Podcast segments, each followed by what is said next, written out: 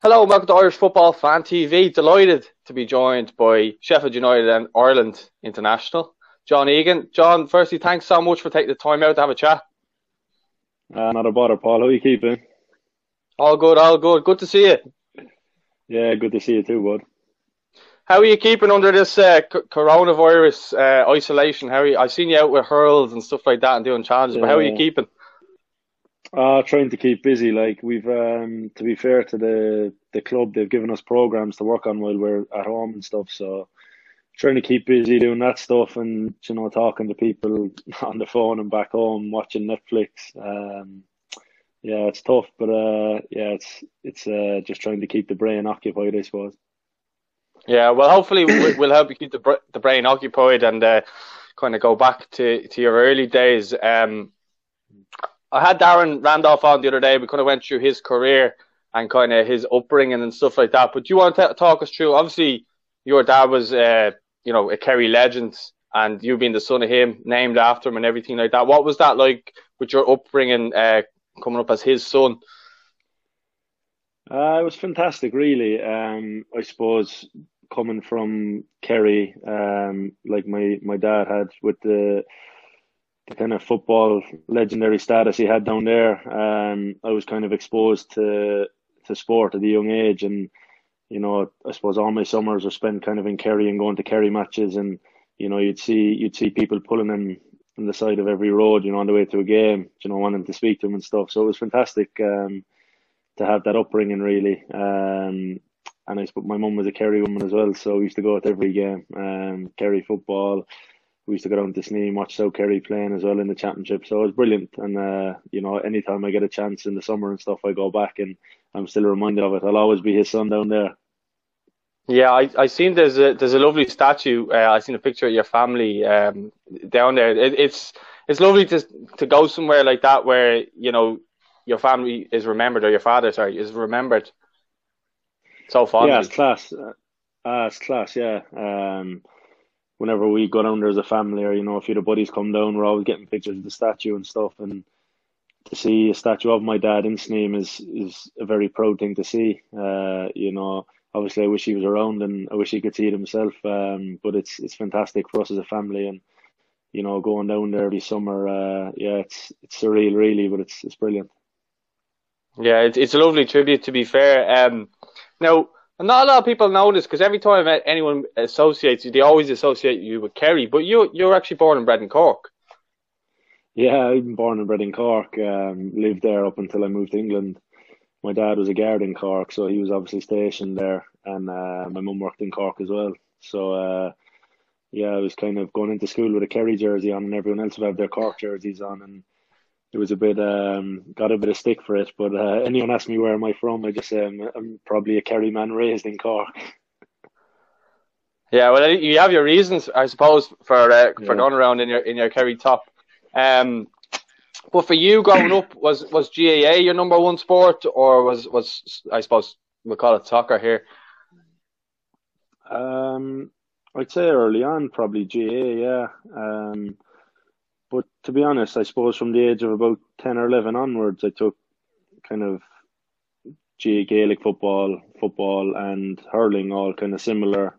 You know, I had them all on a similar level. Um, I wouldn't say I had really a favourite. Um, and then obviously the thing started progressing with the with the soccer, football, whatever you want to call it. Uh, we call it soccer back home because we call football uh, Gaelic. But uh, yeah, as, as soon as that started prog- progressing, I probably took a little bit of a step back from the GAA at about 14 or 15 and obviously ended up moving to England. But, you know, I still love the GAA. Um, you know, I'd love to think that maybe someday in the future I'll go back and, you know, throw the throw the Bishopstown colours on again for one game with, with the old boys. And, uh, you know, I, I still miss it and I still watch it whenever I can. And, you know, growing up, it was definitely a huge part uh, of my upbringing and my childhood.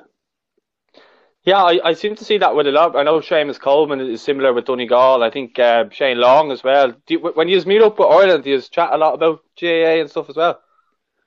We would, yeah, we'd have um, the odd chat about it. Um, in the September camps, usually one of the All Irelands is on around them camps. Um, so we'd all watch the watch the All Ireland. This year, I was lucky enough that we didn't meet up until um, the Sunday night, so I got to go to the game, uh, Kerry Dublin, the Durham game. Um, so it was good. So I went into the hotel, dropped my bags, whacked the Kerry jersey on, headed to the game, and then got a taxi back from the game back to the hotel. So um, no, it is it is good like to have the banter and stuff. You'd have the lads from different counties and that. Um, so you would be chatting about it, and yeah, it's good. Yeah, I, was actually with the gaffer the night of the replay uh, over in London. They were doing a, a supporters club night for uh, the the London branch, and Mick was uh, was was a special guest it actually. Oh, was he? Yeah. Yeah. Um. So, just when you, who was your your, your big influence then with soccer? Because your dad was obviously um GAA. Was, was he a big influence on that? Uh, and I suppose your coaches uh, and what clubs you were playing at. Yeah, he was huge. Um, you know, he loved he loved watching me play soccer as much as he loved watching me playing Gaelic football or hurling. Um, and probably deep down, he you know he really wanted me to go and play soccer um, out of the tree. So um, he used to come to every game. You know, he used to go kicking around all the time. Um, and obviously my mum was was a huge influence as well. She actually played a bit of soccer back in the day, believe it or not. She won, uh, I think she's a League of Ireland medal with Cork Rangers. So she um she always likes to say that she was the big the big influence in the soccer. Um, so yeah, and then I had a couple of a couple of good managers growing up, Jeremy McGreevy and Pat Holland with uh, the Greenwood teams I played with, and you know learned a lot from them. And um, you know Greenwood's a fantastic club located in Togher, and uh, you know I played with them since I was six. I think I was six when I joined them, and you know sixteen then moved to Sunderland. So it was good to to spend ten years there and. Uh, yeah, a lot of a lot of good influences growing up, I suppose.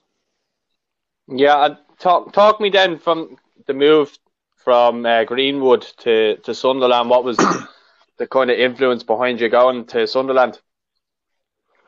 Um, I was about fourteen, I'd say, when I was you know getting offers to go on trials with a few clubs. Um, fourteen or fifteen, I think it was might have been fourteen. Um, I played in the Galway Cup with the, one of the Ireland development teams, and um, I'd already been on trial to Sunderland.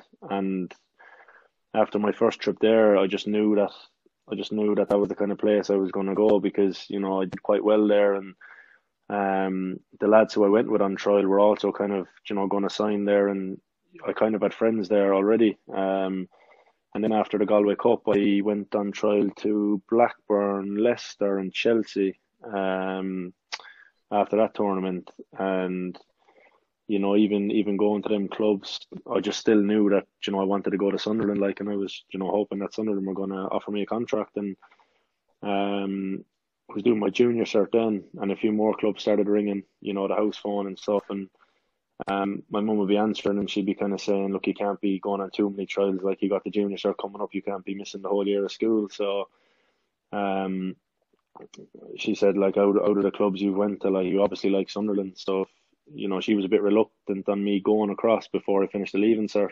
Um, whereas my dad was kind of like just just go for it.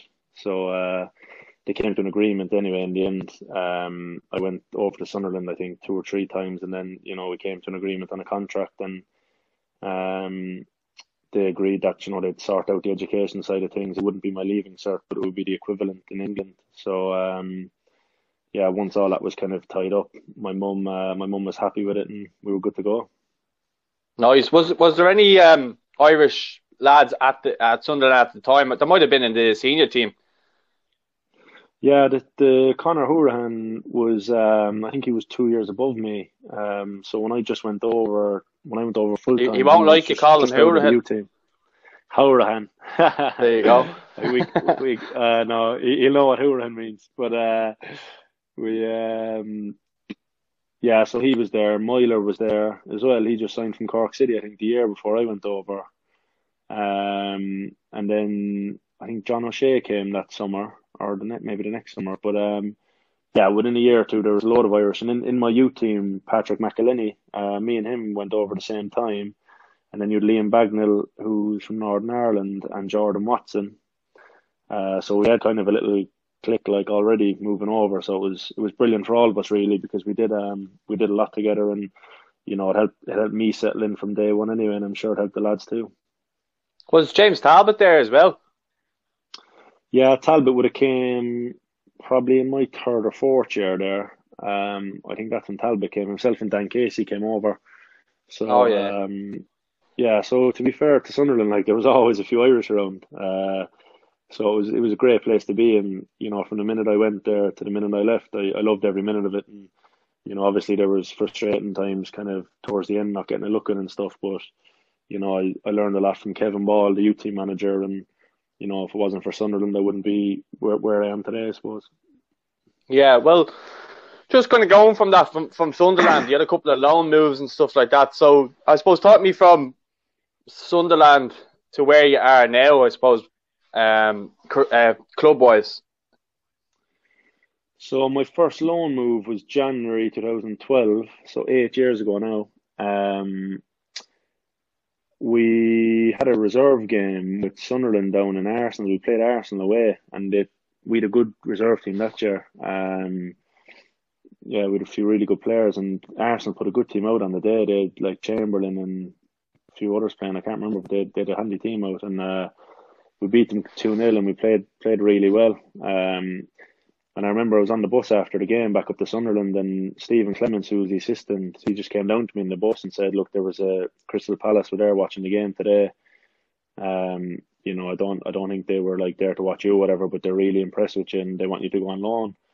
Um, he said like, look, they've got a they've got a fixture congestion um, in January because they're in the cup semi final, so they're you know they want to be able to rotate the team. So they, he he just said, look, you're guaranteed two games, um, and then you'll be kind of back up for the rest of the games. And you know, I was just thinking to myself, kind of want to play, you know, every week, but if if I'm guaranteed two games at um a championship level, um, then you know I'll speak to their manager about it and see what he says. So I rang um, Dougie Freedman, who's manager at the time, and he just explained the whole thing to me um, and said, "Look, I'd love to have you down here for a month and stuff, play a couple of games, just ex- give you your first exposure to senior football." And it was all good. Martin O'Neill agreed with it, and you know it was it was good for me to to go down there and um, spent the month down there, played a couple of games, you know, and kind of it, it was probably then when I realised, you know, I can, you know, I can cope at, at this level anyway, and you know. What age were you then, John? So, I just turned 19.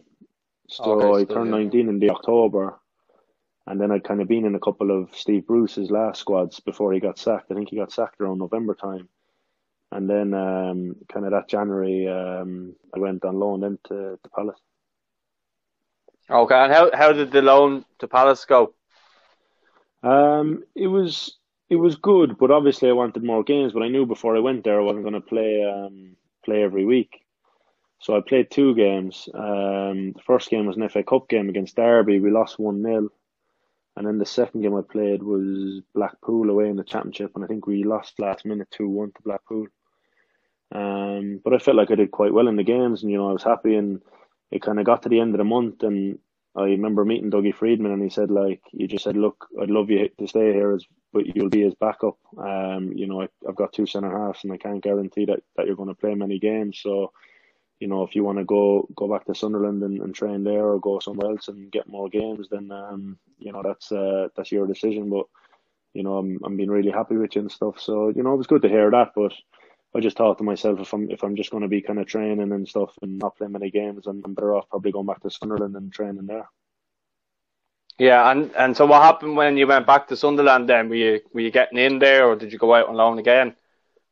Um, I went back February, and I was just playing reserve games, enjoying it, kind of training with the first team. You know, I was kind of still new to that. Um, you know, training with them a lot. Um, but there was kind of there wasn't really any, you know, opportunities there. So, you know, I didn't really hadn't really kind of had my heart set in anything. I was just happy to be training and you know just playing reserve games, doing well, and and then I remember one day I got a phone call. Um, about Sheffield United. Uh, my reserve manager rang me. Said, "Look, Sheffield United, um, they want you down there ASAP. They've got a game tomorrow." And I was, I was a bit kind of touchy about it first because I kind of, you know, it seemed a bit last minute. Um, but anyway, um, I ended up going down there. Um, probably looking back, it was probably a bit rash, but um, you know, it was, it was kind of at the time what I thought I had to do, and I ended up going down there playing a game, and then kind of realised a couple of days after that two of their centre halves, one of them was suspended and one of them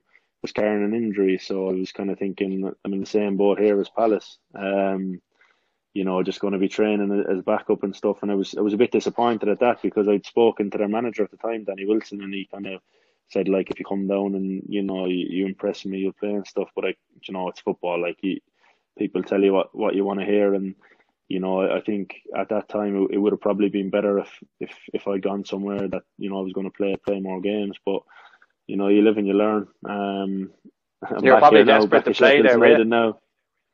Ah, yeah, you're desperate to play anywhere, um, especially after the month of Palace. You know, I'd gotten a taste taste for it, and I just wanted to get out and play games. And you know, it's um, it's funny how uh, you know Sheffield United. I suppose I was kind of cursing it a bit for a few years after I left, and then I ended up coming back here, and you know, having the having the times we've had here. So it's uh, it's a funny one. It's funny how football works like that, isn't it? Yeah, it's crazy. Yeah, it's crazy. It's good though. Yeah. So after after the Sheffield United move, um, where what was the situation with yourself then? Um, so I just went back to Sunderland um, for the end of the season. Um, again playing reserve games, and then unfortunately my father passed away in April of that year. So um, you know that was devastating. Um, I ended up going home for two or three weeks at the time, you know, for funeral and stuff, and, and being at home and and then just before the end of the season, you know, I just kind of made the decision with the family that I'd go back for a few weeks till the end of the season and just kind of get back to a routine, I suppose. And, um, yeah, get the head right. How that season panned out. Get the head right, yeah, because your head would be messed up and stuff. So, um, came back and you know played a few games. Um, it was a tough time to be fair, really tough. But um, I ended up getting my first Ireland under twenty one call up then that summer for the June games, the May and June games so I suppose in a way for me it was it was keeping busy and kind of you know it was, it was helping me a bit at the time I suppose um, but you know it was still a very hard time for myself and my family yeah I, I know from my, losing my father myself how, how hard it can be obviously you do need something to keep you you know I suppose ticking over or something keeping your mind uh, busy because obviously you can get into a bit of a rut you know yeah, hundred percent. Yeah, and I think that's probably kind of the the reason why I decided to just, you know, get on with life as as quick as possible. Really, even though it was tough.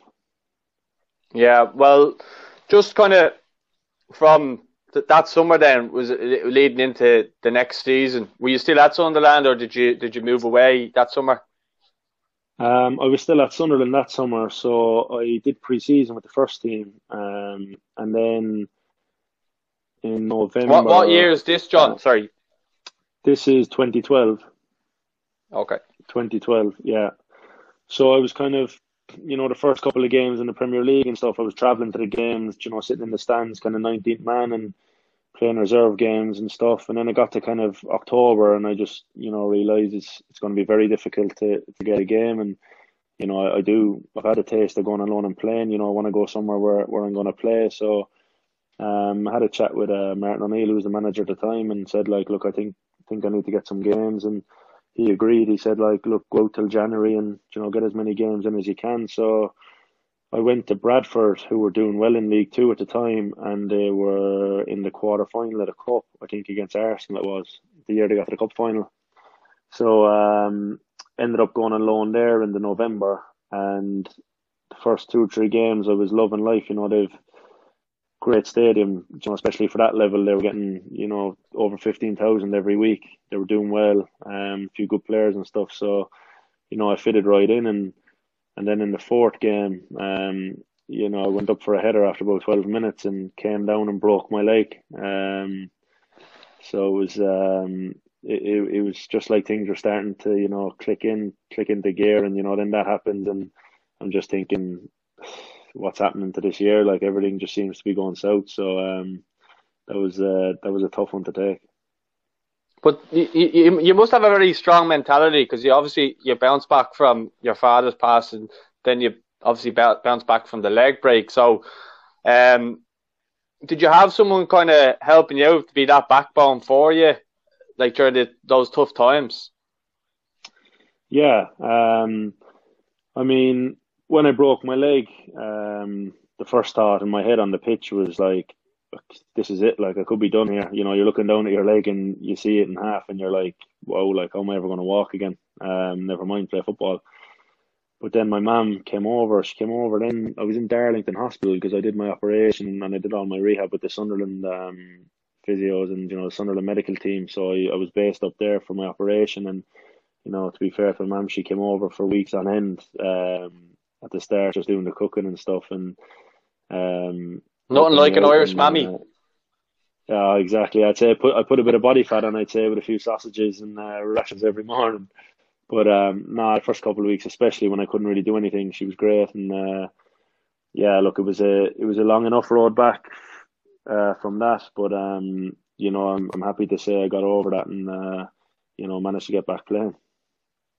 When you when you got back then, because um, you were at loan at, at Bradford, am I right in saying that? Yeah. So you came back to Sunderland, was it again? Obviously, you you were going through your rehab yeah. and, and, and whatnot. Yeah, yeah. I came back to Sunderland and I did my rehab um, with Dave Billingsley. He was kind of the main physio who took it. Uh, he was brilliant. You know, he's a really good friend to this day. And he, I think I started my rehab that kind of November, December, and I was back on the pitch for the reserves the following September. So I think I had about four operations. Um, I had a couple of operations early on, and then like the screws weren't or the the bone wasn't quite healing because like I was expected to be back kind of June July time, but you know it came to May and I was out trying to run and it was still sore and went for an X-ray. They said it wasn't healing properly, so they had to do another operation. Um, so that kind of set me back a few months and then I got back playing. I suppose October wise, I was back training and, and playing games for the reserve. So it was um it was roughly a year, probably a year till I kind of got back to feeling anyway like myself. And how was that like? So, for for example, for anyone, I suppose, young lads who are who have broken their leg or anything, would you have any advice for them for, um, you know, getting back to rehab or just keeping their heads straight during that time? Because it can be, I can imagine, it can be a very demoralising time yeah, it's very, very demoralizing, especially when you know at the start you're going to be up for a long time. Um, the way I did it really was just set small goals, like um, something simple as you know trying to bend your knee a little bit more, you know, every every week or two. Um, you know, maybe in three weeks I'll be able to to, to walk or to run, um, things like that. Setting small goals, um, and just trying to just trying to keep positive. Um, just keep thinking every day that you know you'll get back to what you were before, and you know, if if if anyone is unfortunate for, for anything like that to happen, then then just you know just stay positive and keep setting small goals for yourself. It's obviously good to have a good kind of infrastructure around you as well, as you say, your your mom or your family or partner or something. It's always good to have around. Um, but going on from there, um, when you got back playing, what was the first game back like for yourself? Were you buzzing? Um, yeah, I was buzzing, but I, it was quite weird. Like I just, you know, you're kind of it's your first game in a long time, and you know, even the leg kind of isn't used to it, and um, it's uh, it's a bit weird. You you're kind of flying for the first ten minutes, and then you hit a brick wall, and you're blowing then till half time, and then you come out after half time, and you know you're kind of you you know you're only playing till sixty minutes or whatever, so you're you're just getting through it, but. Probably took about three or four days to get the, the stiffness out of the body after that one. Um, but uh, yeah, I had, a, I had a good couple of months training kind of before I, I played kind of ninety minutes and stuff. So I was I was took me about I'd say it took me about three months of games probably to kind of get back to feeling how I used to feel. Would you be a bit hesitant for tackles because you're you're you're kind of known for a bit kind of throwing your body on the line for challenges and stuff like that? I, I wouldn't imagine you were doing that the first game back, were you? Um, I don't know. It didn't really click into my head because when I when I um, had the operation, they put a metal rod into it, and the surgeon said like your leg is stronger now than it'll ever be. Like it's got a metal rod in it, so I think that just stuck with me. Like, and I just felt like I had a I had a metal leg, so um, you know, I was just back to back to usual, throwing my body in front of everything. Yeah, well, as good defenders do. Um, talk me then. Going on from that, uh, you still you're still at Sunderland at this stage? Uh, still at Sunderland, yeah. Um, went on loan to Southend in the February 2014. Um, and you know that was that was an unbelievable uh, loan move for me because I, you know, I hadn't played a played a proper game since the time at Bradford, which was November 2012. So it was kind of a year and a half later, going on loan to Southend, who were you know fighting for the playoffs in League Two. Uh, Phil Brown was the manager at the time. And um, I went down there, uh, did really well. We got to the playoffs. Uh, we lost the semi final to Burton, um, but you know I played 15, 15 odd games, um, and I think that's when I kind of started feeling like I was getting, you know, really getting back to myself. Yeah. So you'd have been what twenty one. Uh, 21, yeah. I was 21 at the time. Um, and then towards the end of the Southend loan spell, um, I got a call from uh, the Sunderland um, kind of reserve team manager saying, you know, I think the manager at the time was Gus Poyet, and since I came back um, from the broken leg, I hadn't trained with the first team once, so I kind of knew, you know, my contract was coming up. I knew it wasn't going to be extended, so I got a call saying, look, your contract's not going to be extended. Um, you know, if you want to start talking to other clubs or you know sign for someone else, then you know you're free to do so. And at the time, you know, I was kind of thinking, you know, um, obviously you're a bit gutted, like you're thinking, I want to want to break into Sunderland's team, but you know, at the time, I just I just thought, look, I'll show them, and um, I'm confident I can I can get where I want to get, and you know, um, spoke to my agent and stuff, and in the summer, then I ended up signing for Gillingham um, on a two year deal. So it's you know, it was it was kind of a quick a quick transition, really. Did you find that difficult? Because obviously you were at Sunderland from I think you said fourteen. Um, so was that was that difficult? Because obviously you were with them. I don't know what's that eight years or or, or I moved, like I, I, moved I, moved I moved over at sixteen, so I was there from I was there from two thousand nine to two thousand fourteen, so five years. Oh, five. Okay. All right. So moving on from uh, from Gillingham then, or sorry, to Gillingham. Um, how was that move for you? It's nice to be at a club uh, that I suppose brilliant. wanted you, was it? Ah, uh, yeah, it was brilliant. Um, Peter Taylor was the manager, and look, I just went down to meet him in the summer, and he said, um, he said, look, I I really like you as a player. Um, you know, if if you do well, you'll play every game for me. Um, you know, I have a lot of belief in you, and you know, I, I see you doing doing very well here, and um, I'd love you to sign. Um, so basically, I, I had a couple of meetings with other clubs kind of lined up, but I, I just had a good feeling after the, the meeting, and I just said to my agent, like, yeah, I want to sign here. If I'm going to play, um, then I, I know I'll impress people, so you know, get it done. So basically, signed a two year deal, and the next day I was training. Yeah, you see, you seem to have a really good mentality in that regard. Like, I, I'd say a lot of players probably would have went the other way and kind of been like sulked the fact that they were going to let go of your club or whatever. But from what you're saying to me here now, it seems like you're the polar opposite. Whereas you have that mentality as if to say, right, well, you don't think I'm good enough, I'm gonna gonna show you. Yeah, um, I suppose it just comes from having belief in yourself. Um, you know, I, I've always had belief in myself. I've always, um, you know, thought that uh, I can do well and you know, going to Gillingham, people were kind of even kind of my friends and stuff probably thought it was a, a step back, but you know, I saw it as a huge step forward. Um, I was going from kind of playing playing reserve games in in at Sunderland to obviously I got went on loan to Southend, but then you know I was moving up a league again to League One, um, to you know a decent club in League One, and I was I seen it as a big step forward and a chance to to try and start proving myself week in week out, and you know that's that's what happened. And how did your time at Gillingham go? Oh, it was fantastic. Um, first year we, I think we finished mid-table. Uh, Peter Taylor got sacked in December, and Justin Edinburgh came in. Um, Lord Mercia. Um, he came in, in in the January, and we were brilliant into the season. And then we kind of took that form into the following season, and um, we we we think we were top two, top three for the whole whole season up until February, and we had a few injuries that kind of that hampered us, um, and we filtered out. And by the time the injuries kind of came, came at a really bad time. Um, you know, we were struggling for form, and we slipped out of the playoffs altogether. But you know, the the two years, especially the second year, was was brilliant because we were winning winning more games than than not in the second year. And you know, I made some great friends there, and um, obviously got my move to Brentford off the back of it. Yeah. Uh, what was the what was it like going from Gillingham then? Were you sad to leave them to go to Brentford?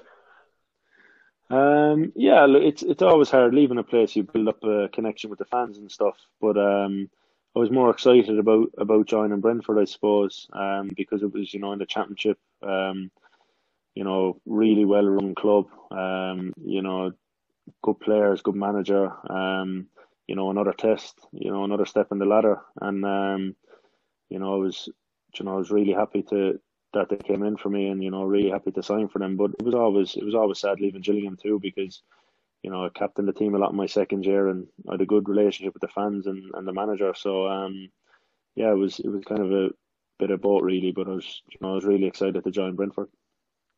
Yeah, was Scott Hogan at uh, Brentford at the time you joined? Yeah, he was there. Yeah, he was in my first season at Brentford. He was flying, um, and that's when he got his move to Villa then in the January. So uh, yeah, he was he was banging them in for the first few months when I was there. Yeah, you actually well you've you've been teammates with him again since obviously last season. Um, great to see him flying yeah. again. Oh yeah. So talk to me about uh, Brentford and you know signing for them. You were saying there about the the structure and the setup was was fantastic. So um, talk to me about your time there. Had a really good two years at Brentford. Um, my first year, obviously signed um, under Dean Smith. Um, you know, who who put a good bit of faith in me at the start. Um, you know, I came in and, and started the, the majority of the league games in, in my first season there, and you know, we Brentford are kind of renowned for having really really good attacking players and stuff. So it was for me going in there, um, seeing how technical the the players were. You know, it brought me on heaps and bounds. Um, you know, as a team that wants to wants to play football, play from the back, and you know, play play um play kind of the, the way kind of Man City and stuff play. It's a team that kind of tries to, to play good football. So for me, um, it improved me a lot. Um, Dean Smith, you know, he, he's a good coach and a good manager, and you know, used to be a centre half himself. So he, he brought me on heaps and bones, and um, you know, I can't I can't talk highly enough of Brentford the way they the way they run the club, the players they sign. Um, you know, they sign really good players with really good um, you know, technical ability and you know, you can see their their success in the transfer market. The, they buy players in for kind of cheap and and then they sell them on for millions. So um, yeah, it's it's brilliant what they've done and you know what, what, what they're still doing. To be fair, and you know, I, I became captain in my second season, um, which was which was a big honor and um, yeah, it was a fantastic club. So what what was it like then? Was that your first club you were a captain at? Yeah, first club I was um, made captain at, so it was it was brilliant. Um, we had a really good captain in my first year, Harlee Dean, and he moved to Birmingham um, in the summer of 2017. So um, you know, um, the manager pulled me and said, "Look, I'd like you to be captain this year." And you know, it was it was great. You know, it was a great boost for myself, and you know, to to be thought of like that was brilliant. And you know, we I think we finished ninth at the end of the season, so we were kind of maybe six or seven points off the playoffs. Um, and uh, we didn't quite make the playoffs. You know, we had a good team, and you know, we had some good players who you know who have kicked on since. Yeah, was was this the first season or the second season that, that you're? That was the second season. Oh, sorry. So you got the move to Sheffield United off the back of that season. Yeah. So in um, in the summer, um, Sheffield United obviously came in for me, and you know, it t- took a while to get done. Obviously, Brentford weren't, you know, mad keen to sell me at the time, and I suppose just seeing the belief that kind of I heard Sheffield United wanted me, you know, desperately kind of made me made me want to make the move, and you know, I knew how good Sheffield United were um, from the previous season playing against them. Um, they were the toughest team that I played against that season, and you know, as soon as I knew that they were mad for me, um, you know, kind of you know turned my head a bit, and you know, I was obviously delighted to to get the move done in the end. Was were you a bit hesitant because I know you'd been there before? Um, no, not in that sense. Um, I suppose it was kind of tough leaving Brentford, somewhere you're captain, you get on with everyone, you know, you have a lot of friends, and um, you know, you're you're really enjoying it. You know, really really like living in London and stuff. And but I think you know, and for me, um, football wise, um, you know, I just I just had a good feeling about it. Um, you know, I know the the manager, you know, Chris Wilder, when, when he when he came in for me, you know, I could just kind of tell that, you know, that they really wanted me, and um, you know, that's as a footballer, that's all you want to do. You know, you want to go somewhere where you're wanted and valued, and you know, somebody's gonna believe in you as much as you believe in yourself, and you know, I just felt like um felt like I, I had that, and you know that's why I kind of was mad to get the move done. Yeah, well, you were you were um, the record signing there, weren't you? Because I actually met you that summer uh, in Bramall Lane. You were yeah, you were in the hotel. Yeah, I met you a few weeks after. Yeah, with Noel, with the back ballers. Yeah. Shout out, shout out to Noel. Uh, shout out Noel Marshall. Uh, yeah. yeah, get the back ballers in. But um, yeah, so we had a good chat that day. That was probably a few weeks after I signed there, so I was still living in the hotel. Um, but uh, yeah, what a season, man! The the first season there was just. Yeah, talk really talk me talk to me through it the whole way through it. Talk to me because I know you love talking got, about it. Oh yeah, we got off to a horrendous start. Um, lost to Swansea in my first game, and then in my second game we lost three 0 away to Middlesbrough and I think everybody in Sheffield was trying to dig out the the receipt from uh, the purchase of John Egan. I'd say to, to try and send them back to Brentford, but um, no, we uh, we got it together then, and we won the next four or five games. Um, and yeah, I just had a I don't know. We played Inter Milan in the pre-season, and we did quite well against them. We drew one one, and I just remember thinking, you know, this have a good team. Like, you know, Didzy signed, and yeah, we just I just felt like things were coming together. And then after the first couple of games, we signed Ollie Norwood, and his quality was just so evident the minute he walked into the place. Just lifted the whole place. Um, and yeah, the team just started clicking into gear, and you know we I think we were top of the league in October. We were on the top the whole season, and you know then we kind of ended up hunting down Leeds after Christmas. We we fell out of the top two and hunted them down, and yeah, it was just the, the season of dreams really. Um, could not have gone any better, and you know probably couldn't have done it with a better bunch of lads as well. The team is so close there, and all the lads are, are just as close off the pitch as they are on it, and I think that shows because you know we, we fight for each other. Yeah, I, I, when did Enda sign? Did he sign the same summer as you? I think he signed the summer before me. I think he was there a year before I was there. Um, because we played Sheffield United my first game of that season with Brentford. I think that was his first game for Sheffield United. So he was there a year before me. Oh, okay. I, I, for some reason thought that you were there. Um, I just came the summer together, but uh, you, yeah. obviously coming to the back end, Scott Hogan came in January, so you had obviously an Irish uh, teammate with Enda, and you had uh, Didzy as well. That must have been nice, obviously having all the lads there, and then you would have been in, in and out of squads then as well, wouldn't you? Yeah, it was class. Um, you know, having the Irish boys there and stuff, and then we'd we'd go away and we'd all go away together, kind of meeting up with the Ireland team together. So we had our little kind of bladesman click. Uh, it was funny, but uh, yeah, it was it was a highly um, tense time this time last year. Uh, playing, you know, playing every week as if your life depends on it, because you know it was kind of Norwich were kind of ahead of us in Leeds, and it was like one week we'd we'd win and Leeds would lose, and then the next week Leeds would win and we'd lose, and kind of back and forth for ages. Um, so we had uh, myself and Enda, we had a few tense kind of coffees and stuff the odd day and the odd mornings, the odd Monday mornings after a game on a Saturday. Um, just absolutely stressed out of our heads uh, for about two or three months. Um, so it's it's funny to look back on it now, but you know at the time when you kind of lose a game and they win one, you think it's, the end of the world. Um, but then you win one and, and they lose one, and you're thinking, oh, we're you know we're back on track. So. Uh, yeah, it's uh, it was fantastic to to get the job done in the end, and you know to go up automatically was brilliant because uh, you know we we worked so hard for it. Yeah, the celebrations look look quality, and obviously that video uh, that you got started uh, went viral. Um, yeah. What was what was the maker behind it? Obviously, we know the uh, the LA LA LA song, but uh, it was very well thought. I I thought, and very catchy as well. Yeah, I remember I was watching. Uh, I was watching a video on my phone. I think that January, and um, I think it was the Trench Cup. Some team from from I don't know where they were from.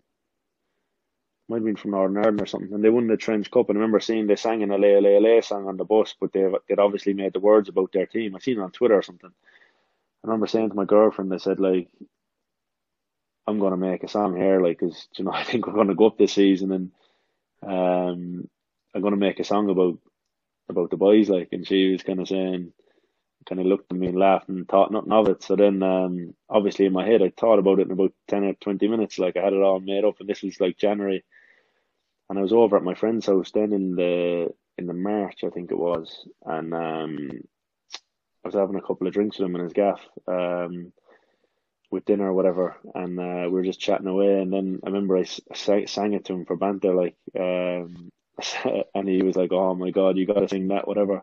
So thought nothing of it again. Obviously worried about getting up, and then we actually got promoted, and we were at the Player of the Year do, and um, obviously highly intoxicated. We got promoted the day before, so we were uh, we were uh, we were on the beer kind of all day um, after the Villa Leeds game, which meant that we were up. So we were in the stadium all day having a few pints or whatever. And uh, that night at the Player of the Year, I was sitting next to George Baldock, so I um I quickly taught him like, and then uh, you know got ushered onto the stage. He, you know, he went up onto the stage and called me up and stuff. So I went up, I called everyone up, and then uh, obviously belted it out and the next morning, I remember just like flipping over my phone to see what time it was, and the thing was about to blow up. There was just messages everywhere, and I just remember turning it over and putting my putting the quilt over my head, thinking, "What have I done here?" Like getting the fear flashbacks.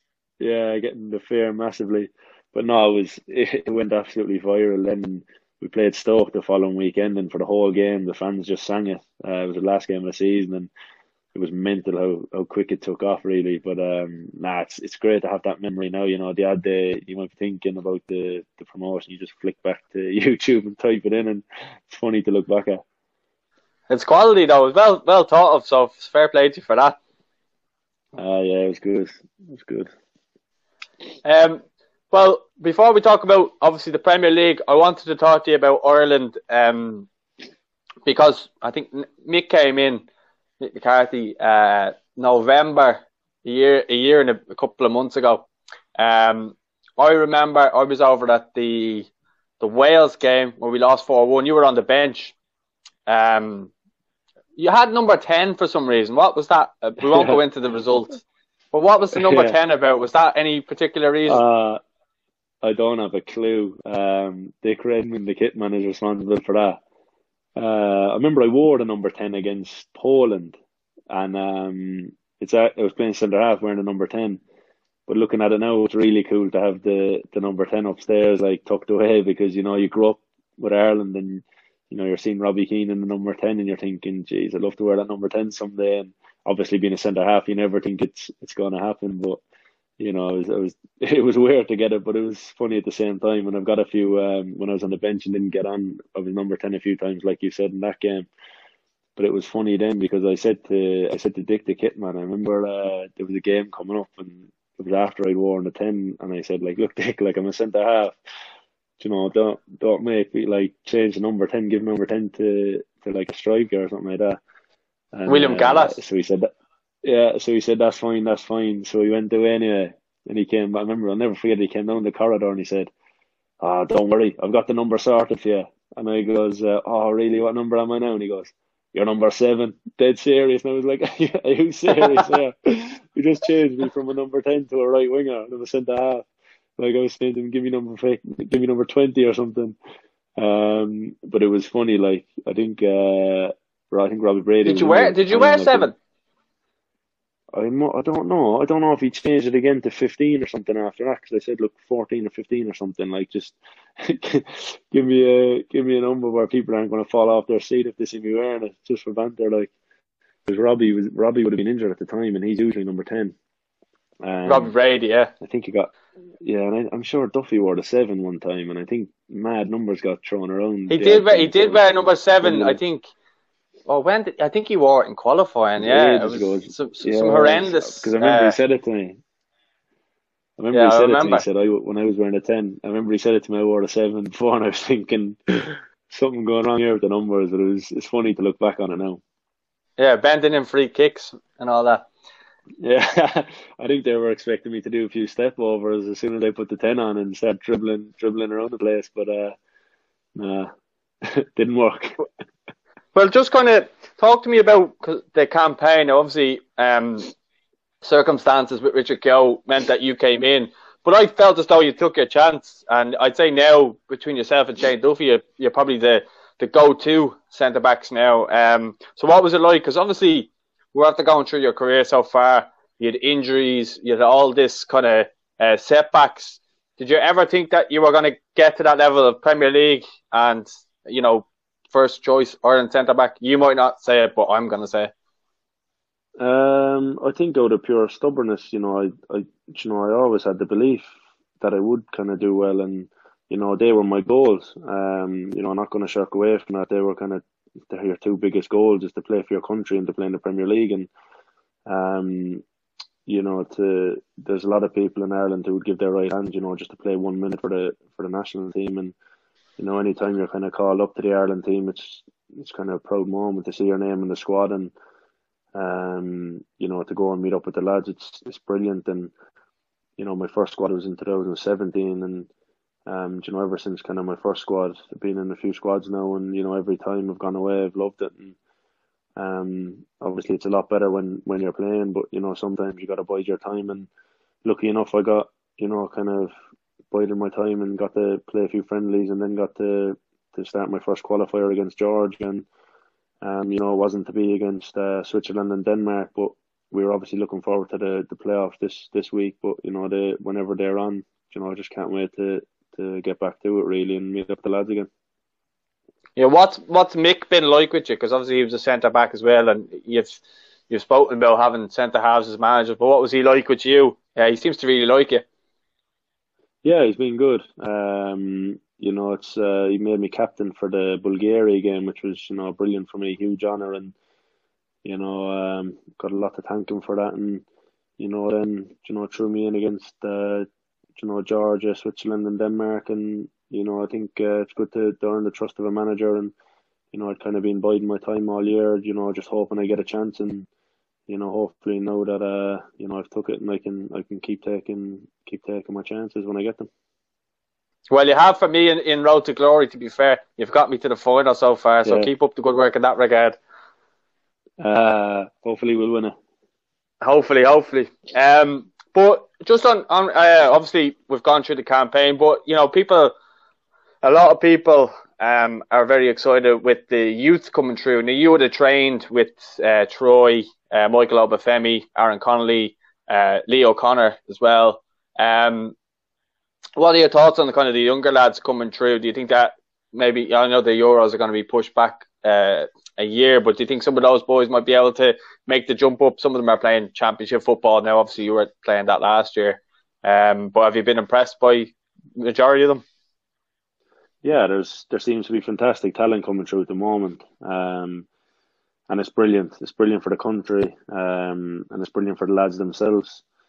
But you know, football is uh, you know, it's it's it's a tale of the unexpected, and you know, who knows what might happen. Twelve months is a long time in football. Um, so yeah, I'm sure them lads will be, you know, trying to kick on in their own careers and you know, trying to to keep playing and keep playing well. And you know, the main thing is is you know, if if we've got good players coming through, then it's brilliant for the country, it's brilliant for the team, and you know, it, it's brilliant for the competition, for the squads and and the starting eleven. So yeah, um, it's fantastic to see such such good players coming through now, and you know, hopefully they can keep getting better and keep kicking on. Yeah. Um, speaking of uh, youth, and that you've recently started your own academy. So how's how did that come about, and uh, how's that going? Uh, basically, my old club Greenwood um, in Togher, they in Cork, they uh, they just came to me with the idea. They said, "Look, we we kind of want to revamp the whole academy, like, and we'd love to to put it under your name, as obviously you spent a long time here, and you know, are, are you okay with that? Are you okay to jump on board?" And I said, "Yeah, look, that's that's brilliant. Uh, you know, it's brilliant for me to to be able to try and give a bit back to the young lads from where I'm from, and." You know, I haven't been able to make it make it back for a session yet because it only started in September. But you know, I've got a couple of buddies helping out with the coaching. You know, doing coaching every Monday night, and you know, it's it, it's class to to go back and see. You know, there be 80, 100 odd kids some nights up there. You know, kicking ball and. You know, it's um, it's weird in a way because you're kind of thinking I was that kid there about you know twelve or thirteen, I suppose sixteen years ago, and um, now there's kids, you know, wearing a Greenwood badge with the John Egan Academy sign around it, so it's uh, it's a bit surreal. But uh, no, it's good, and you know, anytime I can go back and you know give a bit back to Greenwood and give a bit back to the community, then it's it's brilliant. And for anyone watching, uh, looking to join your academy, how would they go about doing it? Because we'll put some links in there for you. basically just get in touch with um, Greenwood. Um, they have a Facebook page, they have an Instagram page, um, kind of just about the John Egan Academy, really. And, you know, if anyone fancies it, it's usually on Monday nights um, up in uh, the Barrs GAA Club on, on the Astro. And, um, yeah, it's, it's fantastic. It's It's got great feedback so far, and, you know, the kids love it, which is the main thing. And, you know, hopefully we can, uh, you know, we can keep it going now, and you know, hopefully it can it can get better and better. Yeah. Speaking of that, uh, getting better and better. Talk to me about this season with Sheffield United. It's um, did you expect it to go so well? I think you, I think only Liverpool and Burnley have more clean sheets than you this season. Am I right in saying that? Yeah, no, it's gone. Um, it's gone brilliant so far. Obviously, it's it's called to a halt now, but we were quite confident. But we were kind of going into the unknown at the start of the season. But we we seemed to take to it really well, and I think after about five or six games, we really started taking the handbrake off and playing like we kind of played in the championship and going after teams after kind of a tentative first five games where we're kind of feeling feeling the division out. Um, but you know, every player has kicked on and every player has improved and brought their game to, to new heights, and it definitely shows on the pitch. Um, you know, we've been more than a match for, for any team, well, most teams in the league so far, and um, the clean sheet record is one I, I'm really proud of because as a defender, clean sheets are your bread and butter. And, you know, to be two points off fifth with a game in hand um, after nearly 30 games, you know, it shows how well we've done really. And um, I suppose I suppose we probably didn't think it would have gone as well as it has, but we always had the belief that, you know, if we take it game by game, we'll see what happens. And, you know, the manager is a is a huge driving force behind that. And, you know, he's he's an unbelievable manager, and he he gets the best out of us week in, week out, day in, day out, and you know he's he's got a huge part to play. What's Chris Wilder like as as a person? He seems he seems like a good lad.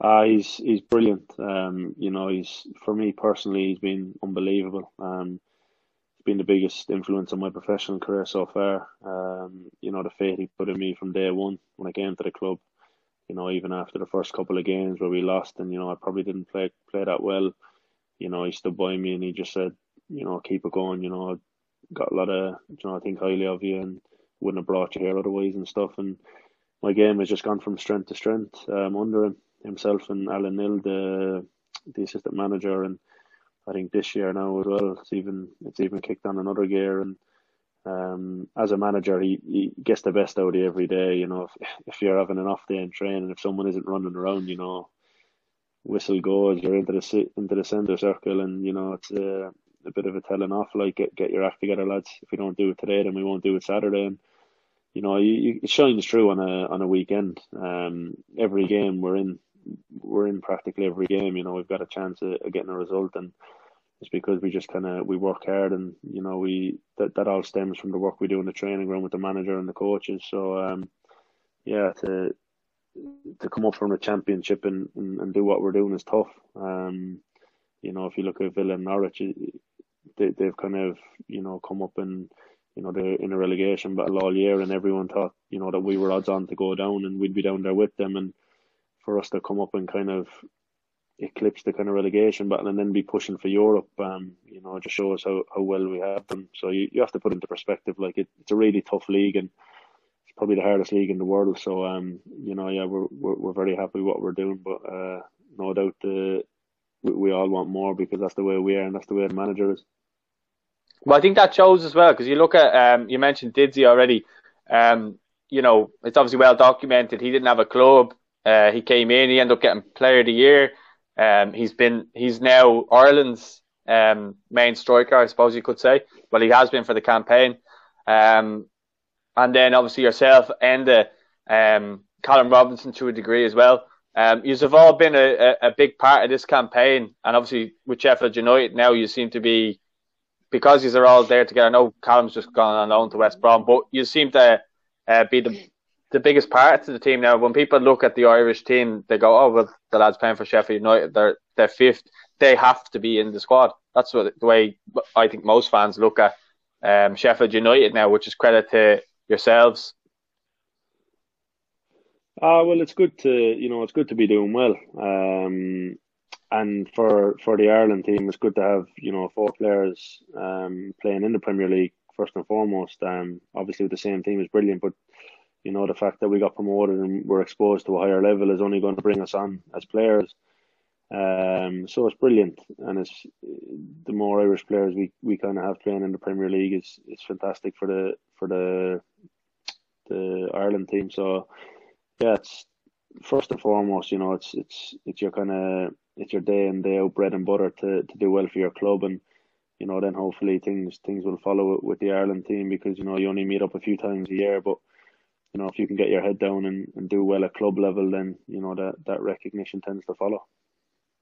Yeah, um, the, the thing about uh, the Ireland team is you always seem to have a, a very good connection. Like all the lads seem to get on very well. Now, obviously, I'm not in the camp to know that, but from seeing around, seniors around, whatever, talk to me a bit about your bromance with uh, Enda Stevens and how that came about.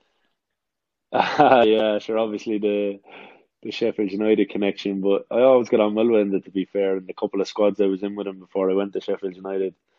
But no, um, the last good few camps, I think most of this campaign we've been rooming together. Um, so it's funny. It's uh, he, he's good crack. He's uh, we complement each other well, I'd say. Um, but yeah, we've uh, we've good banter, and to be fair, in Sheffield we we meet up a lot for coffee and stuff after training as well. So spend a good good bit of time together. Um, but yeah, it's good. I think you know we've we've a really close team with the Ireland team as well, and you know all the lads are sound out and uh, it's it's it's an enjoyable kind of environment to be in. Um, you know, you got a few jokers, and you know, I've, it's it's good crack. Yeah, because it, it and I, I think as well, um, having that with yourself and Enda obviously playing at Ireland obviously helps them as well. Playing a club, being so good friends, wise, you know, on on the pitch that'll help us as well going forward.